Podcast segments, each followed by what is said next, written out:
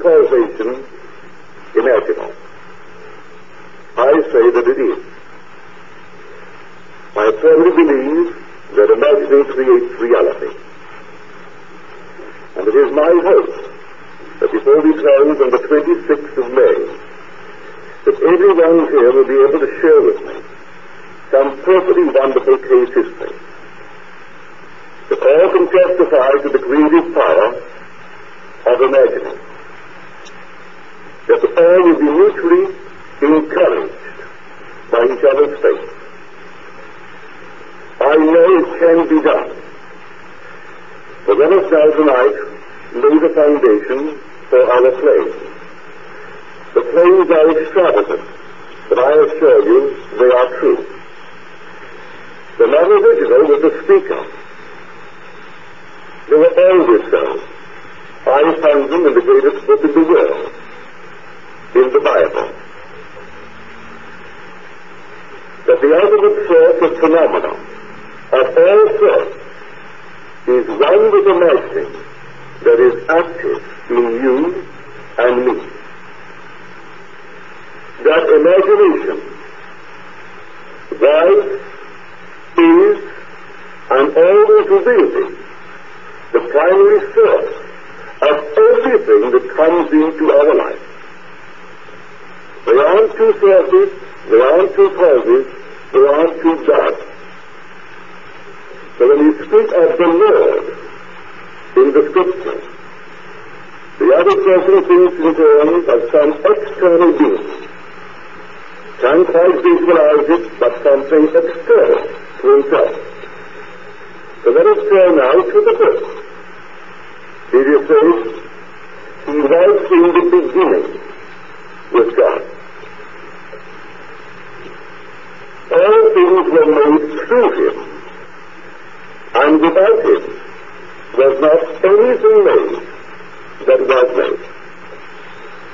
Here the evangelist John declares that all things without exception were made by him who from all eternity was with God. So who is God then? Because God is the source. And we speak now of a person in the third person by him. What is this person? Who is it? If I tell you that God is your own wonderful human imagination, and God in action is simply imagining. In the scripture it is called Christ. If you study it carefully, Christ is defined for us in Paul's first letter to the Corinthians as the power and the wisdom of God. So God in action is called Christ. Imagination in action is imagining. That is Christ, if you want to use the word. But now we will go back to the great book of Isaiah. It is said in the 53rd chapter which is called by all scholars the great Messianic chapter, where one suffers forever. And we are told that the Lord placed upon him the iniquities of us all. The Lord placed upon him, but it seems to be another, our iniquities. If you stop there, you think in terms of what the church tells you that some being 2,000 years ago took upon himself our sins, our iniquities, our mischief, our wickedness, and there he expiates them in his body. But now you mustn't stop there. Let us read the book carefully. We are told that he has no form that we should look upon him. No form that we should look upon him. And no beauty that we should desire him. Now let us turn over from the 53rd chapter to the 64th chapter. And you listen to it carefully. There is none, there is no one that calls upon thy name and bestows himself to take hold of thee. Thou hidest thy face from us, and deliverest us into the hand of our iniquities. Now the iniquities were placed upon him. Now we tell in the same book, Thou delivered us into thy hand. Our iniquities delivered upon us. Now, listen to this carefully. Yet, O Lord, thou art our Father. We are the clay. And thou art our potter. We are all the work of thy hand. Now the word translated Lord is I am. Yes, Lord, thou art our Father. The word is I am. Father is my source, my begetter, my creator. The word translated Father, thou art our potter. The word translated potter means imagination. So I am has no form. First to assume that it is man to have form. But I am in itself has no form. So the poet could say, if thou humblest thyself, thou humblest me. Thou too dwellest in eternity. Thou art a man. God is noble. Thy own humanity, learn to adore. Is noble. You are a man. God is noble. God is man. So the man is I am but he becomes personified. And the personification of I am is man. If I say I am rich, I am poor, I mean I am a rich man, or I am a poor man. I don't mean a rich worm or a poor worm, I mean I am a rich man, or I am a poor man. Let me now leave off for one moment imagining myself to be poor. And where do you suppose that I, the poor man, would be? Where do you suppose I would be a poor man if I left off for one moment imagining that I am poor? It would vanish and leave no trace behind it. If I dare to leave off imagining that I am limited. Then the being that is assuming, by imagining, by dreaming itself limited, it would simply cease to be. I am can't cease to be, and I am man can't cease to be. But every claim that I make for myself as man would cease to be if I stopped imagining it. And so here, yes, thou art our Father, O Lord. Thou art our Potter and Father, thou art my imagination. So I am saying that I am is the Father, and these are my imagination. That's what that chapter is telling me. It's the 61st chapter, the seventh and eighth verses of the book of Isaiah. He said, I am the Lord, this is the other. I form light and create darkness. I make real and create wealth. I, the Lord, do all these things. There is no other power in the world to do anything but. But what an indictment. There is no one that calls upon thy name. No one bestirs himself to take hold of thee. What an indictment. And now we're told, why do you hide your face? And then he tells us in the 31st chapter of the book of Deuteronomy why he hides his face from our wickedness. And he does it because we have turned to other gods.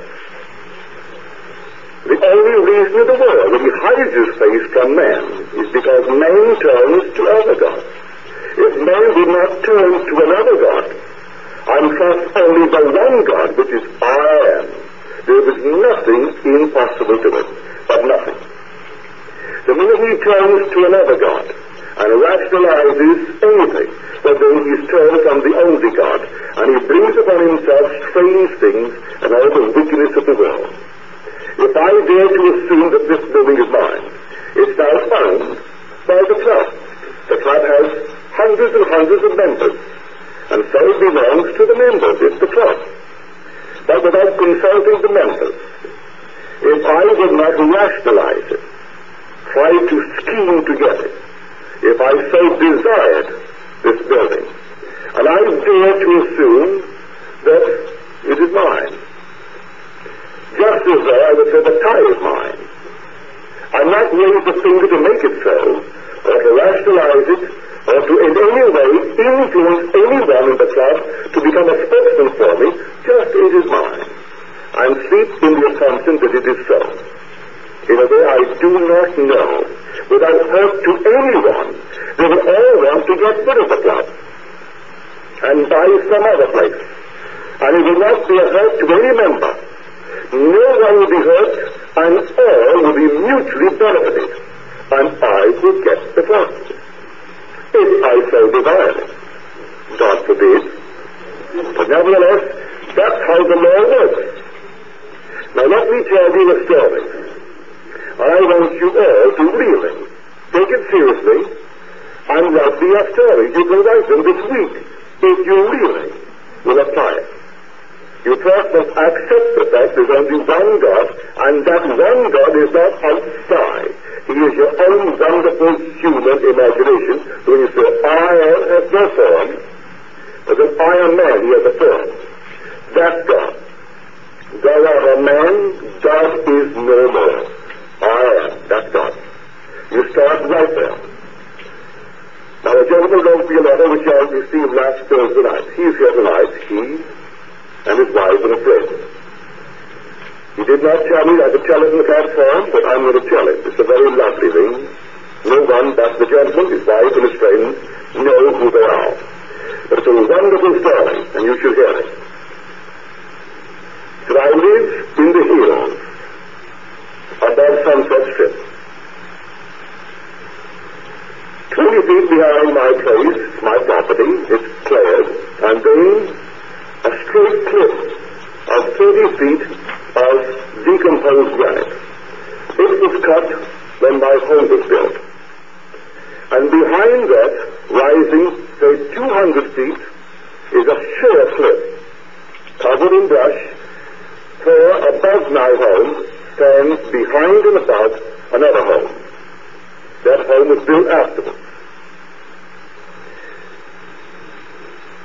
Two years ago, my builder, that handles my insurances, my fire insurances, notified me that because of a disastrous fire in the area, no company would cover my property. And so, those who held it would not renew it. One one chap say, if you clear 75 feet beyond your property of all brush and then plant ice moss, then we might consider it. Well, first of all, the 75 feet beyond my property was not my property, so I couldn't clear it. And secondly, I'm quite sure the owner would not allow it to be cleared, for the first rain, the whole thing would come tumbling down. And certainly, he would not allow it to be planted, and I wouldn't allow it, in ice moss. So, my, my policy lapsed. It was then that I came across your book, The Law and the Promise. I did not know then that you lived in the city and that you gave lectures. But I imagine what it would be like if I heard you lecture. And strangely enough, I saw this place here just as it is today, with this exception. There was no stage, and the chairs were more comfortable. And that's something I can do nothing about. But the chairs were more comfortable. Then he said, I saw you enter stage right.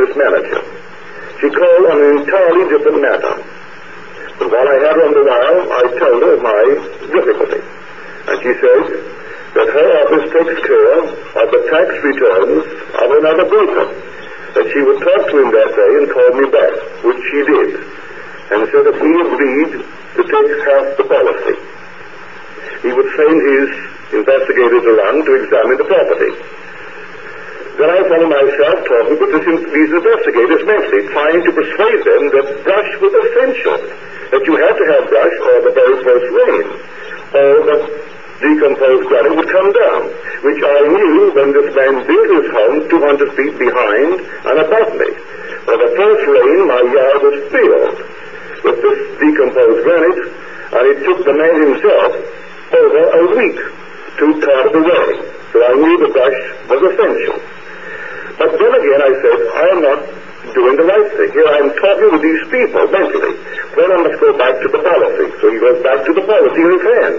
Why argue with these men at all? Let them come and see the property. But I will simply go to the end and hold the policy in my hand. Which he did. The woman called him back the next day and said that the new broker had found another insurance company that was willing to take the other half of the policy without investigation, without any clearing of brush. But there would be a $300 surcharge, an increase in the taxes. But the man who arranged the whole thing said that he could juggle the policy and then take it off at some other place in the policy. Therefore, really, in the end, he would not be paying any more. The $300 would be taken from elsewhere in the policy by a certain juggling of, I don't know what it is, but he juggled the policy. So really, they only paid the same amount of money that they intended to pay. Then he said, we had an enormous rain. A month later, I had my policy completely covered now. And there was a huge rain. And brush or no brush, came an enormous amount of that hail right down into my yard. I looked at it and I said, at least two full truckloads. Too much for a big trucking company and not enough. I mean, too much for a little trucking company and not enough for a big trucking company.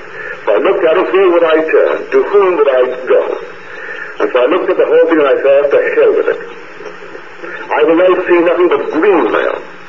Just as I did before, I will see green. I won't even see this decomposed stuff in my yard.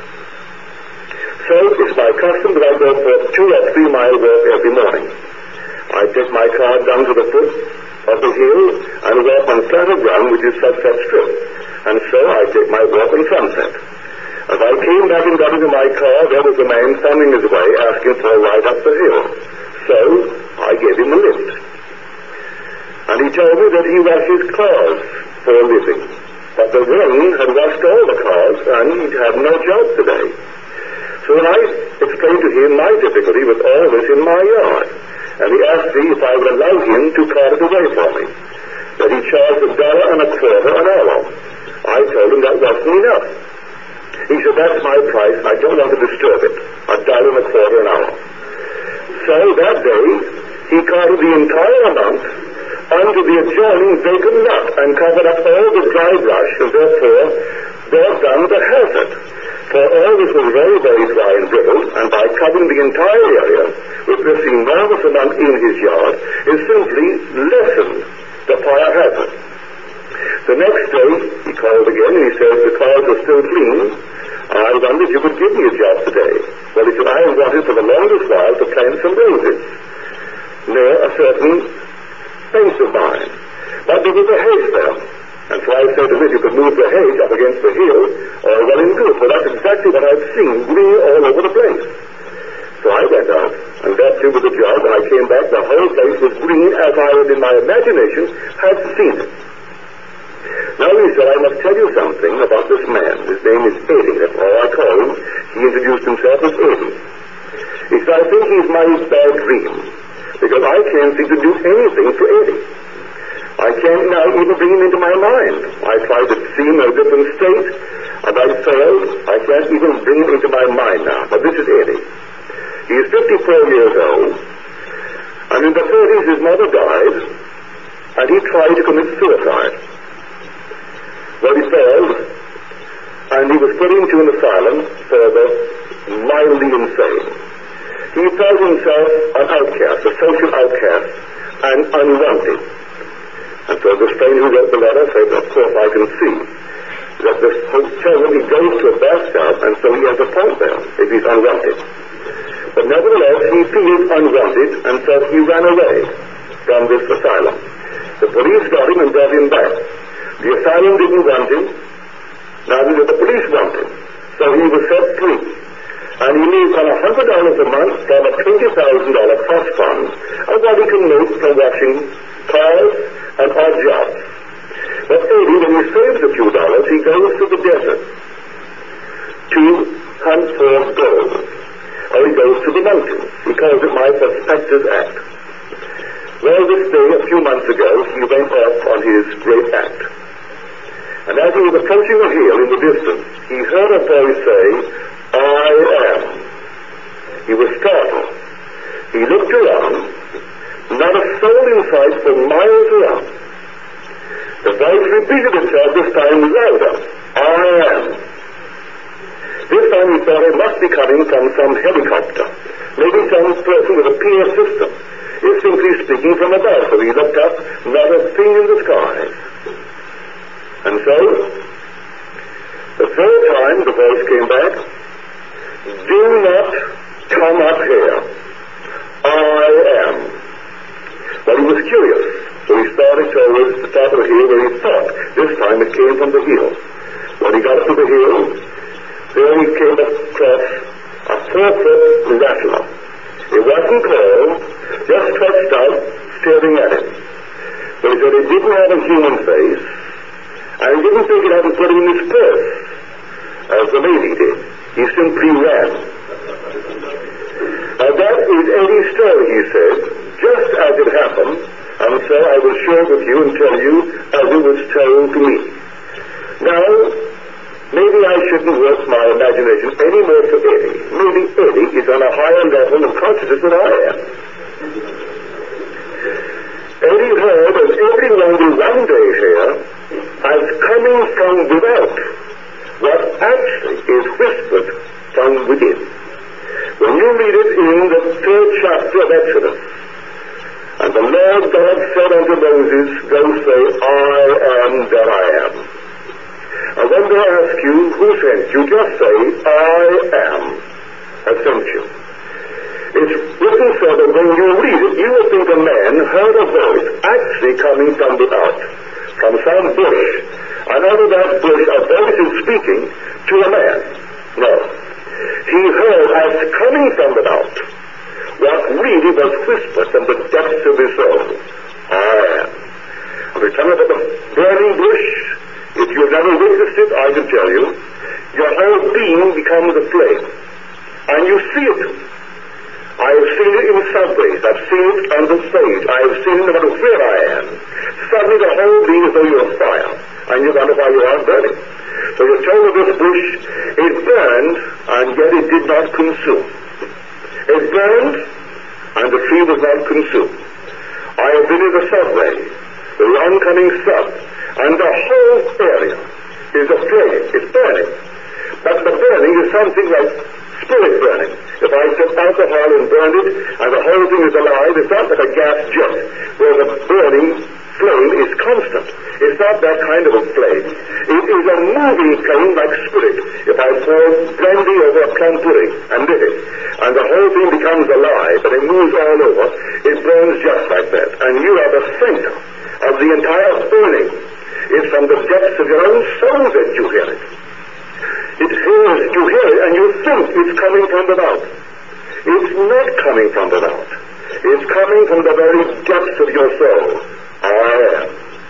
So Eddie, living in a tent up in the hills, that's his home, a tent, with a trust fund of 20000 paying him $100 a month, and what he can pick up washing cars and doing odd jobs like cleaning off the yard of this gentleman, and things of that sort. But he wants not a thing beyond that. He doesn't want to disturb even his dollar twenty-five hour. The gentleman is quite willing, I'm quite sure, to give him two to pay the whole thing to an hour. No, he didn't want that. He wanted a dollar and a quarter an hour. And so I will say to him, he's in the audience, just let Eddie go. The voice is calling out, and to Eddie it seems to come from way out in space. Even so far up in the sky, he thinks some helicopter is passing by with a PA system. It must be from there because it seems so much on the outside of Eddie. It is on the outside. But that voice calls and calls and calls.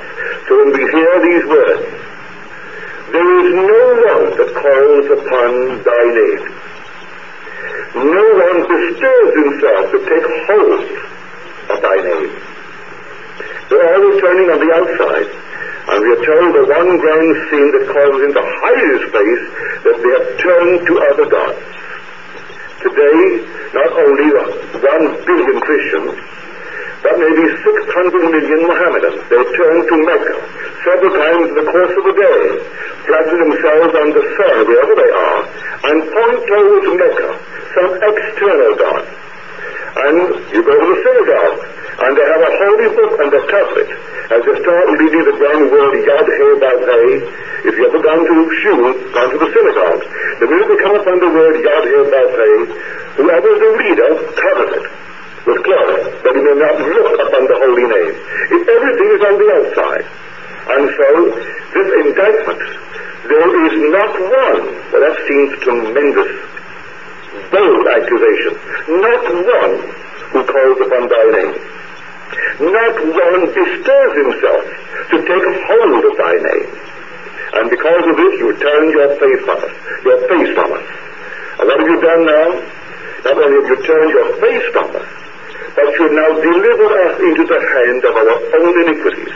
And we are lost in our own creations, and we don't realize it. We don't realize what we're doing.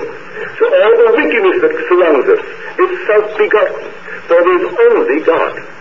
My Father, as you're told, the Lord, which is I am, is my Father, my Father is my own imagination. So I'm self-begotten. So I make the statement that you come out and you alone come out. It can't be. It must be some other being. No, it isn't. You yourself come out of your own self-imposed game. God comes out. There is no other. There's nothing but God. And God is your own wonderful human imagination. If you will take what this gentleman did, he read it from the book, The Law and the Promise, and he held on to feeling.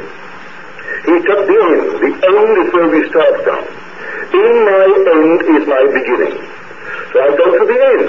What was the end of this case? If he had the policy, and the policy was in his hand, signed by both parties, there was a contract.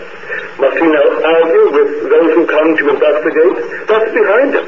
The policy can't be signed and in my hand when they're still examining my property and bringing in their verdict for the ones who said them. That must be behind me if I hold the policy. So every time he, through reason, through habit, will turn to analyze the picture and try to persuade them that this thing must be full of brush or else the first rain is going to bring every the whole hill down. And as he began to analyze it and to rationalize it, he remembered. That's not what he teaches. He teaches that you go to the end. So he took the thing once more in his hand and he held it. And so the policy, well the policy could not be in his hand signed by both parties until something to be done about it. It's a contract. So the whole thing is done. If you know exactly what you hold in your hand after the event, hold it in your hand. Then let some woman call you, in his case, a woman called on a different matter. And at that very moment he thought, the Lord tells her my difficulty. Then she knew someone whose tax return her office took care of. And she would see him that day and call back. The man, without seeing it, he took it, sent the people over, yes. And the second party, the next day, they didn't even come to see the property.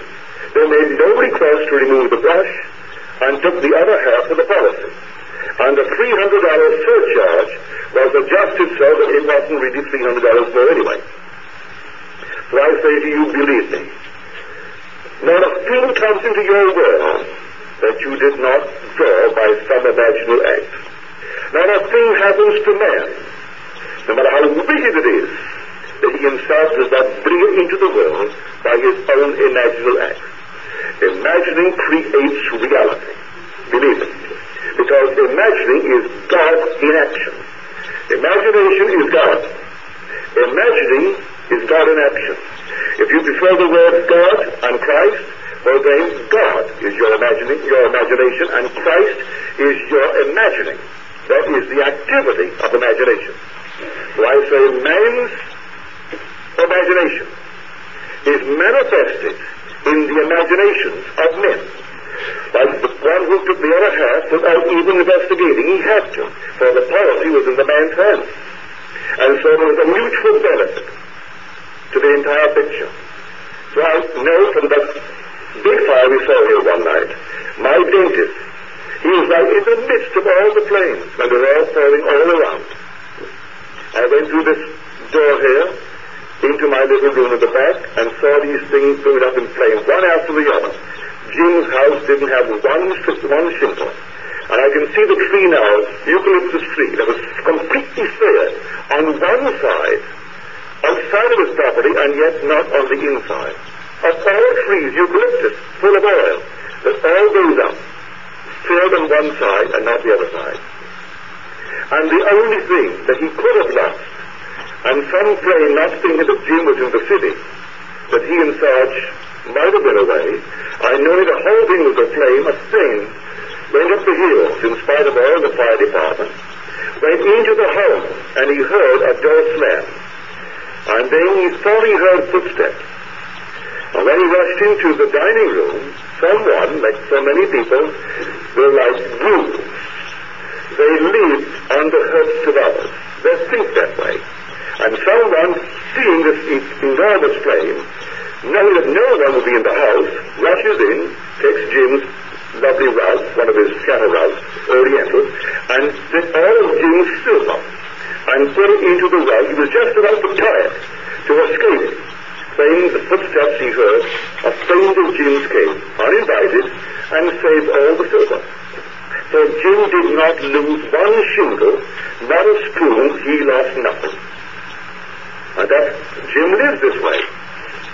He isn't here tonight, but when I went to see the home, and the brush all over the place burned, that was the night that Aldous Huxley's house went right down to the very ground. And Aldous himself, in one of his books, he said that he had motives for not wanting the world to have meaning. Consequently, he assumed that it had none, and without any difficulty found all the reasons in the world to support his assumption. So, he wrote it in his book that the world had no meaning. He didn't want it to have meaning. So he had this most glorious library. First editions, not only his own first editions, but the Lawrence gave him first editions of his own lovely works. All kinds of lovely things, and art objects, which he intended someday to give to maybe UC or some other great college. And not one will say, only the suit on his back and the last manuscript. Because Aldous really believes, seeing the whole confused world, it had no meaning. He could not believe in a God, not really as we believe in God. He couldn't believe in his own I amness. He believed in only that which science could in some way bring out. And his own grand ancestor, Thomas Huxley, when Thomas Huxley one day was asked in the presence of another scientist, if you saw a great big object rise from here and float through space unsupported by any known power to man, what would you say that you just seen? And the other scientist answered first. And he said, well, I would say I've just witnessed the suspension of the laws of gravity. Well, Thomas Huxley being more, I would say, profound in his thinking than the other scientists, he said, I wouldn't say that. I would say, I have just witnessed the operation of a law of which I am totally ignorant. If gravity is absolute, it can't be suspended. So if I saw what you just described, I would say I've just witnessed the operation of a law of which I am totally ignorant. There may be a law that where it's operated, gravity, as we understand it, doesn't function.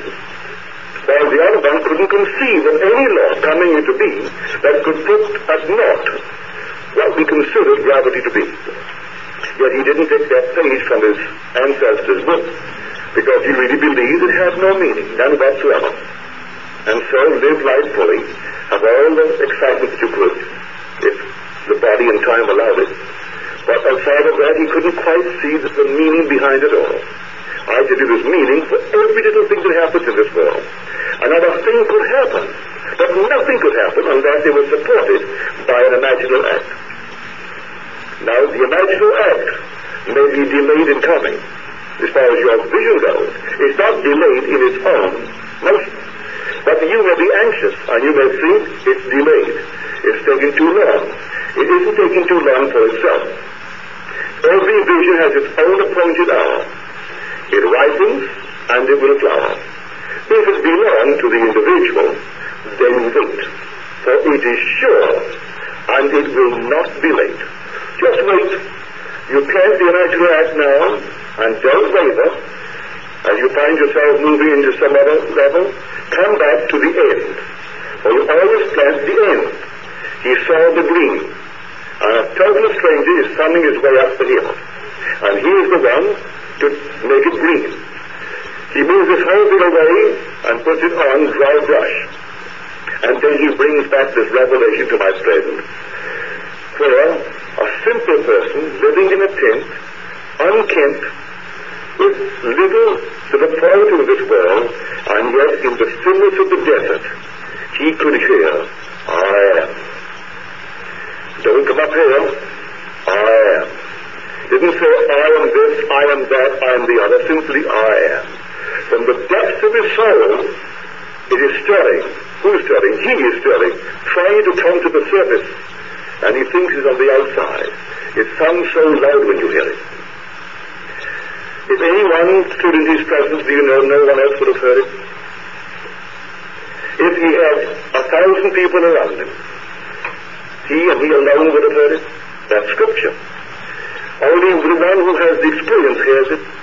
Read it carefully. And when the dove descended, only he on whom he descended, if you read it in the first chapter of the book of Mark, it is recorded by the evangelist as though, not that he witnessed it, that he had been told by the one who experienced it. But no one but the one who experiences these things really heard it or sees it. So Eddie could be in the presence of a thousand people, and Eddie and Eddie alone would have heard the voice he heard three times. And three times is trying to bring him into himself, but to him it seemed so loud. He was coming from without, but just like a Moses.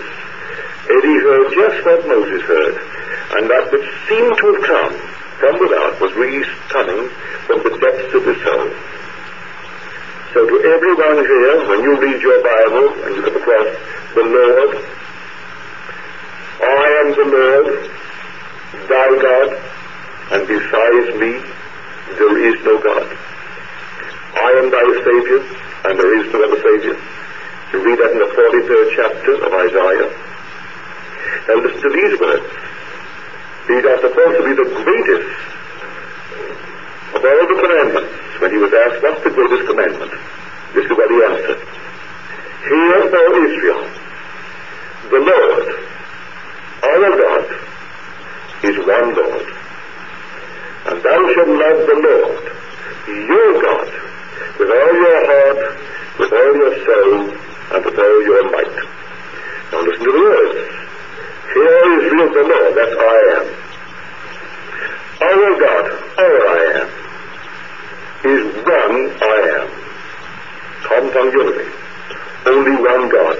So don't be concerned about his little I am or that little I am. There's only one I am. It's all in you. Individually. And thou shalt love the Lord, that is the I am. Which I am? Your I am. With all your might. With all your heart. With all your soul. how could I love my own I am? That's what I'm accused of not doing. I think I love God and bend my knee before some wooden object on the wall, or some carved thing out of marble, or maybe some precious little diamond, where I carve the so-called image of a man and wear it around my neck. And these other little things, I put the value upon the stone, or maybe the artist who did the carving, and I completely turn to other gods. And that's when God, the real God, hides his face. If I return to the only God, and the only God is your own wonderful I am, has no form when you say I am, but he will have form when you say I am man. It takes on form, and when you see it, it's just like you. That's why I tell you over and over, when you see him, whatever you see him, you're going to see yourself only lifted up to the nth degree of beauty and dignity and majesty and a strength of character in your face that you wouldn't dream you could ever attain. But it's just like you. So anyone should ever come saying, look, there is Christ. Or oh, look, here he is, don't believe him. Why? Because although it does not yet appear what we shall be, we know when he appears, we shall be like him. And so one day you're going to see him, just as you read in that book of the late Carl Jung, and you read in my little book, The Search, where the same experience, only mine preceded his by many years. His happened in 1944, and mine happened in 1934. But here you come upon a meditative being, and you're placer and you discover you're looking at yourself. And he said when he saw this wonderful being himself, only raised to the nth degree of beauty, his primal form is wearing, in profound meditation, and he knew that the way it awoke, he, the one looking at it, would no longer be, because there can't be two of you. You are he. So when he awakes, this vanishes because you are he, that depth your own being that never ceases to be. So you cannot die for the simple reason you are all imagination. Man is all imagination and God is man. And exists in us and we in him. The eternal body of man is the imagination. And that is God himself. So really carefully, the Lord, thou art our Father we are the clay. Thou art our potter. We are all the work of thy hand. Everything is happening to me, the work of thy hand, and it's not thy, meaning a second person, but I am, it means my imagination. The Lord is my own wonderful human imagination. If I don't believe it and turn to another God, he hides his face from me. For he is the one to whom I will turn. He is only within me of my own wonderful human imagination. I must trust him implicitly, more than anyone trusts the so-called outside God, because that outside God is a false God. Read it carefully. The only reason he hides his face is because they turn to other gods. In that 31st chapter, the 18th verse of Deuteronomy, there's no other reason for in turning and hiding his face. He hides it because of the many wickednesses of man, and because man has turned to another God. Anytime you turn to another God, you hide yourself, hide his face. But tonight you try it. I'm going to do with me, or do for me, what that gentleman did. That came unsolicited. I'm going to solicit your letter, your case histories. Thou may from this platform read them and talk about them to encourage everyone who comes here to believe in the only God, the God that cannot die, the God of the living, that you may know you cannot die. You cannot even pass away. This is a being that is awakening in the depths of your soul. And when he awakens, he is God. Always was God. But because of this wonderful experience, and there is no limit to his expansion, you'll expand it all the more. There's only only a limit to contraction, only a limit to opacity, but no limit to expansion and to translucency. So after the experience here, when you wake within you, all the more translucent, all the more expansive. So now we go into the silence. And in this silence, take something. If you can find something to hold in your hand, a contract, a sum of money, an agreement, I don't care what it is, but something which implies the end has been realized. Don't argue about it, go to the end. And just if you have realized the end and feeling the end, then all the means necessary to fulfill that end will fall into place. And you don't have to devise any means. And let us go. Are there any questions, please?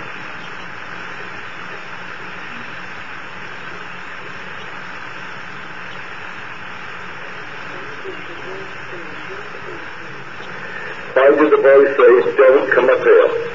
My dear, I could not tell you what that meant. But anything else? To me, just the I am. But his curiosity was aroused and he went up there. The symbolism is perfect. He saw the symbol of God in action, which is a serpent. The serpent was not called to strike, therefore was not dangerous. But he, in his frightened moment, ran, which I dare say everyone would have done. But he ran from the rattlesnake. But a snake, a serpent, is always a symbol of Christ. And Christ is only the personification of God's activity. It is the power and the wisdom of God. And so he saw symbolized this power, which if he only knows is the activity of his own I am, and he doesn't know that yet. But luckily for us, he could tell it to a man who employed him on these two days. And therefore he took him into his confidence and told him. Maybe he would never tell it to anyone else. But he is taking this man into his confidence who has employed him, and he feels that he can trust him. And so he in turn trusted us with a perfectly marvelous revelation. For Eddie heard in the desert, not one person in sight, not for miles around. And it came so loudly, he looked up to the skies thinking that an airplane, a helicopter, must be passing over with a PA system. That was his reasoning mind. Because what came to him came through, well, the conceptual mind, and therefore modified itself. But nevertheless, he did climb, even that is symbolical. He climbed a hill to see the symbol. So the whole thing was symbolical, really. Everything has meaning in this world, but I could not tell you the exact and precise meaning of don't come up here. In fact, it's a challenge, which is a very good challenge because every time man is told not to do something, he does it. And so it could be taken in that light. Every commandment is broken because there's negatively stated, thou shalt not. I could offer you any sum of money in this world, but any sum. If I told you, I'll give it to you providing you do not think of a monkey. Try not to think of the monkey, or you'll never get the sum of money. The more you try not to think of God, the more multiply, you have nothing but monkeys in the world. Because you see the goal as against what you must not do. So thou shalt not. And if you know the of the scripture, you broke every commandment. He broke the Sabbath day, therefore he simply turned against the Sabbath God. And so the Sabbath was made for man, not man for the Sabbath. The woman taken in adultery, the Lord said, stone her to death. He forgave her. His parents, honor your parents, honor your father and mother. He said, who are my mother and brothers and sisters? Those who do the will of him that sent me. So he denied earthly parents. No mercy terms to my consent. I am above my father's business, another father altogether, his own deed, for I am my father of one, city. he. He denied earthly parents. And for every commandment he broke, because they all written negatively. Thou shalt not. But in the phenomenal amount, the whole thing is positively done. Everything is on the positive side, nothing is stated negatively. Yes, ma'am.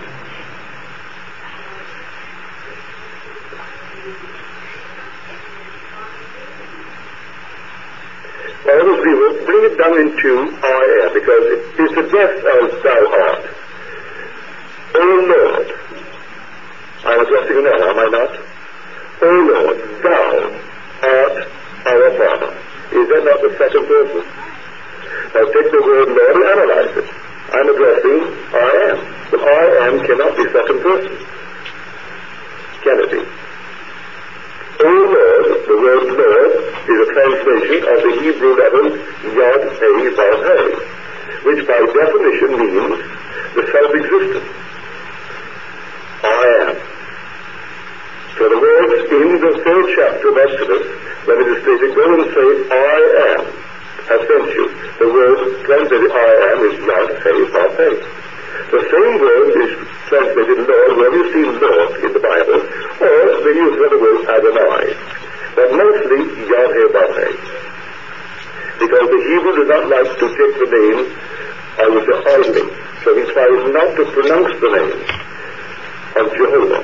But we take, well, we don't really object to it, so we use the word Jehovah. But the Hebrew will not. Send it. It's the unaudible name, which is I am. For the average person, as for the average person, the whole vast world is unwilling to assume I am an inflated.